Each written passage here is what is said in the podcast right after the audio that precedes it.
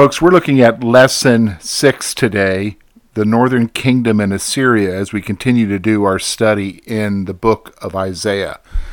So we're going to be focusing on chapter nine, verse eight, through chapter twelve, verse six. Now, we're going to be focusing on the Northern Kingdom because last week we were looking at the passages from chapter seven through chapter nine concerning the coming Messiah. And of course, with the prophecy of the virgin who would conceive, as well as the the people who are dwelling in the land of darkness who see a great light and a child that would be born. Now, if you look at the beginning of chapter nine in those first seven, you're going you're going to see that there are several areas that are mentioned. Galilee of the Gentiles, the land of Naphtali, and the land of Issachar. Those are all part of the Northern Kingdom. Now you're saying, Northern Kingdom, George, I thought it was Israel. Well, if you remember, after the reign of Solomon, when Rehoboam, his son, took over, there was a split in the kingdom. Now the roots of that go all the way back to David. We talked about that when we went through Second Samuel, and especially after David fled from Absalom, and as he was returning, Benjamin and Judah were bringing him back, but the other ten tribes felt slighted that they were not bringing back David as well. And so those roots go all the way back there. So then you come to the time of Rehoboam, and there was a guy by the name of Jeroboam who kind of led this confederation, the ten tribes, into separating and starting their own nation. And so they've been kind of at war ever since. There was, of course, a period where there were some mutual peace between them when you think of Jehoshaphat and, of course, with the house of Ahab. But mostly they've been at war with each other. And when we looked at the whole issue of the deliverer, remember, the nation of Judah was fearful of the Syrians and Israel coming against them. And of course, that's when the prophecy was given about the virgin conceiving, or the young woman conceiving and giving birth to Emmanuel. So that brings us now to chapter nine, verse eight, because he's going to talk about what's happening, the coming exile of the Northern Kingdom. So Isaiah records that God has sent judgment against prideful Israel. Now, judgment is against them because they were a very prideful people. And so that is the reality that we're going to see here. So what kind of pride? Well, in spite of hardship, Israel boasted that it could rebuild itself. So God would send oppressors, and God would send difficulty against the nation, trying to bring them back. But there, in their pride, they thought, oh, that's not a problem. We could take care of it ourselves. We will rebuild. They were very much a nation of pride. So the Lord declares that Israel will be given over to its enemies. So the Lord says, okay, I'm going to give you over to your enemies. That whole phrase, give over, we see that being used many times in the scripture, and we see Paul using it, and the whole reality is, is that it's a, it's an issue of judgment. So Isaiah laments that the nation will not turn back to God who is punishing them. So Isaiah is lamenting. He's he's as he's sharing this prophecy, he is crying out because here's a nation that is enduring the punishment of God, but rather than responding to the punishment of God and turning back to him, they are filled with pride that they can handle this, they will go on, but God's going to give them and bring them severe judgment. So severe judgment will fall on everyone in the nation, both the rich and the poor. Now, I think that's a pretty significant thing, because sometimes Proverbs mentions that those who are rich can handle difficulties and struggle more than those who are poor. However, this severe judgment, everyone is going to be affected, from the one who is at the top of the societal stratus all the way down to the most poor. So everyone is going to experience this severe judgment. And the nation, Isaiah is saying, the nation's wickedness is described as a fire that is consuming them. So what's consuming them is their wickedness, the evil that they're doing. It is what is destroying them. So Isaiah points out that they will not only be judged by God and their enemies, but from within.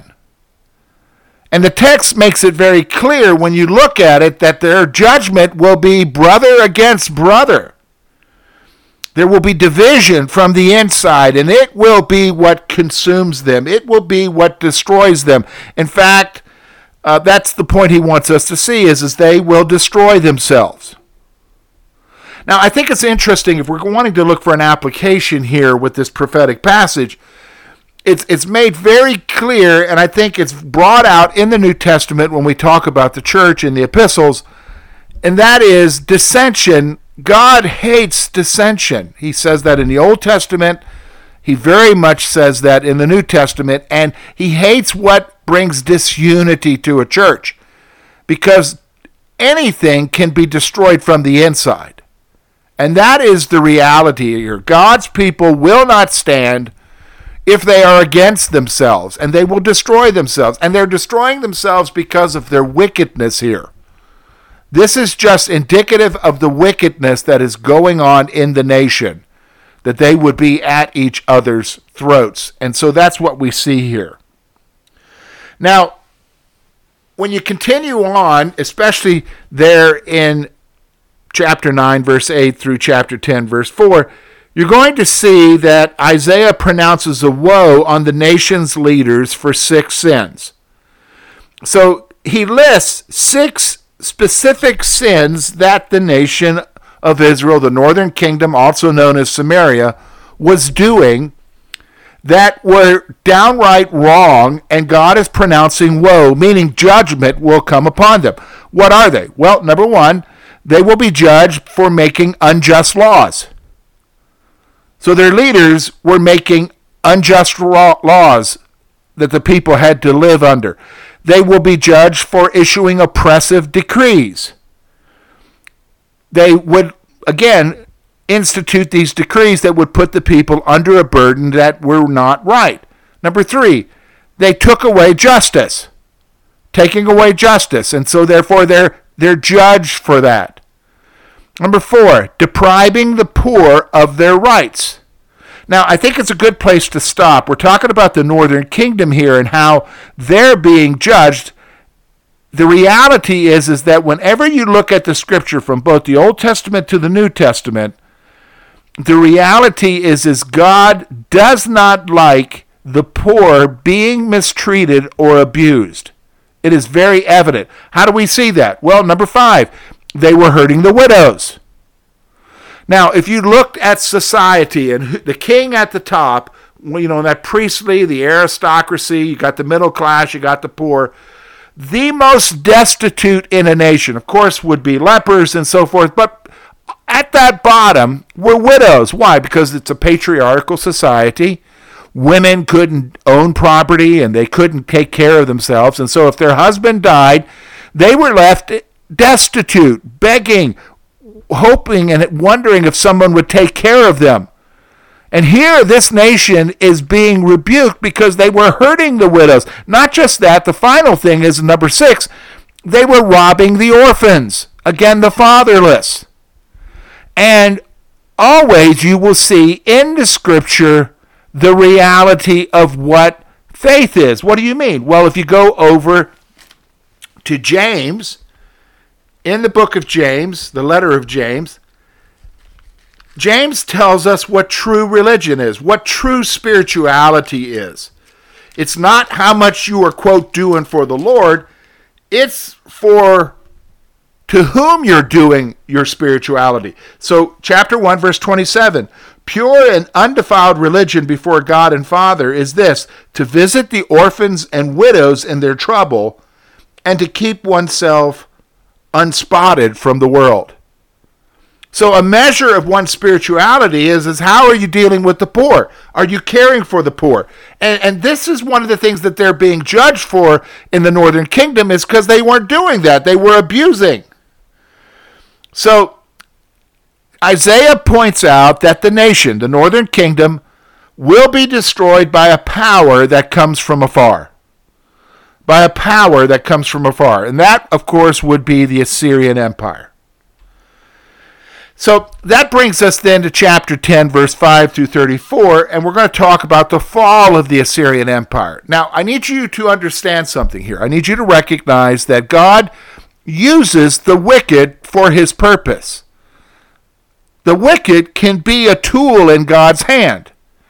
And as a tool in God's hand, God uses the wicked to punish his people, to punish the ten tribes, punish the Northern Kingdom. So God used Assyria as a rod to punish Israel. That's the reality that you're going to see when we look at these verses. But even though God has used her as a tool, he's not pleased with Assyria. You're going to see that he's not happy with the Assyrian kingdom for how they are. Now, let me explain something to you. We know from history and from archaeological finds and so forth that the Assyrian Empire was a cruel empire. They were cruel people. When they went into an area and captured an area, when they brutalized that area, those that they left alive, they would carry them away to another place.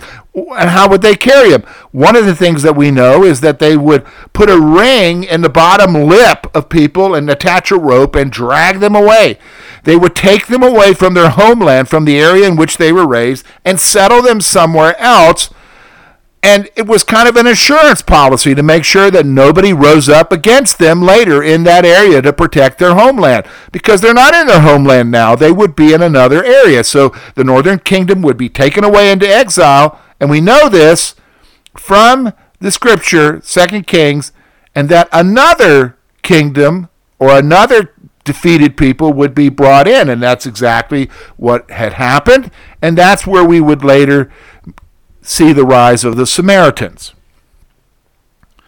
Now, Assyria boasted that its idols were greater than the God of Israel. Now, that would irritate the Lord God because he does not share his glory with anyone.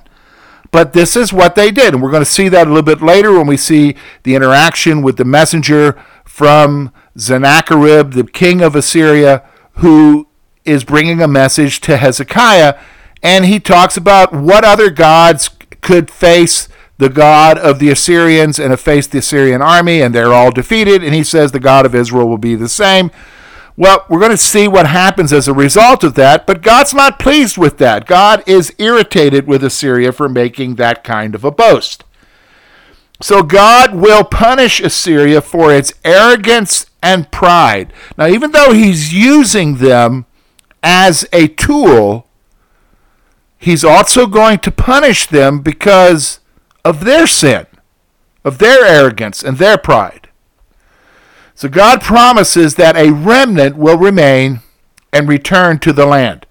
Now, let's stop for a moment. We've got to reflect on the issue of remnant. There's a lot of discussion about remnant today in our North American culture, especially in Christian culture, and, and usually it's reflected as a a surviving spiritual group of people. That is not what is it is meaning here in the text, because you're going to see that there is a remnant that is taken away. There's a remnant that's taken to Babylon. They'll later return. But when you read the text, when you read the various descriptions, whether it's from the prophets or even from the historical narratives, you're going to find that they were not necessarily spiritual. They were not necessarily right. They still sinned. They still chased after the idols. They still engaged in mixed marriages with the nations. The remnant means those who were left. God left something so that he could build on it later to fulfill his promises to the patriarchs, to Abraham, Isaac, and Jacob, to fulfill his promises in the Mosaic covenant, in the Davidic covenant. So God promises that a remnant will remain and return to the land. God assures his readers that the burden of Assyria will be lifted from them. So in the midst of the passages of judgment, so in the midst of the reality of what's coming and their defeat and being carried away into exile, he's telling them, yeah, I'm also going to punish the Assyrians, but I'm telling you that the burden that the Assyrians place upon you will be lifted from them. So he's giving them some hope. He's giving them something to look forward to. And you find that throughout the scripture. And he's Isaiah proclaims that the Lord will defeat the Assyrians. And we see that later on. He'll use the nation of Babylon to destroy the Assyrian Empire. Well, then that brings us to chapter eleven, verse one, through chapter twelve, verse six. And he's going to focus on the coming kingdom. So with this hope of the Assyrians being destroyed, Isaiah's prophecy now turns to the reality of a coming king, a Messiah, someone who is special that is coming, and the kingdom that he will establish. And that's what these chapters will focus on. So what we see is, is that Isaiah mentions that a ruler will come forth from the line of Jesse. Now, who is Jesse? Remember, we, we looked at that in First Samuel. Jesse was the man from Bethlehem who had many sons, but his most famous son was David. So from the line of Jesse, and ultimately from the line of David, will come a ruler. We know who that ruler is. That ruler is Jesus, the Messiah. He will be empowered by the Holy Spirit, Isaiah says, and will be characterized by the fear of the Lord. That will be the nature of this Messiah who will rise up. He will judge the nations. Now we know that at this point, that aspect of Jesus' messiahship, his leadership as the Christ, as the Son of God, has not taken place. It will take place in the future when he comes, when he will rule the nations with a rod of iron. But he will judge the nations. Isaiah also points out that his kingdom will be marked by peace and harmony among all creation. And we know that from Revelation chapter twenty, when he establishes his kingdom, it will be a period of peace. We're going to see a little bit more of that as we continue on in the prophecy concerning what it will be like in that thousand-year reign. So his kingdom will be marked by peace and harmony among all creation. Isaiah points out that the Messiah will serve as the rallying point for all peoples. So he will be the rallying point. He will be the focus of all people and their worship. And we'll also see that all the nations will come to Jerusalem to worship him. He will gather all of Israel and Judah from the farthest points of the world. And folks, they are there. They're everywhere. Everywhere. It is amazing where, where they have been spread out through the exile. But they will be brought back. God will be praised because his anger will be turned away from Israel. Right now his anger is directed to them because of their rejection of him, their historical rejection of him, and their rejection of the Messiah. But there will be a day when his anger will be turned away from them, and God will be praised because of that. And the remnant, those who were left, will remind themselves concerning the greatness of God. The greatness of God. Well, that brings us to the end of our lesson here concerning chapter nine, verse eight, through chapter twelve, verse six. Next week, when we get into lesson seven, we're going to see a prophecy that is given concerning the nations that are around Israel during this time, and how they feel about the Assyrian oppression, but also God's judgment upon them. So we're going to see several nations that are listed and God's plan for them, and we'll see that next week when we get back into our Sunday school time.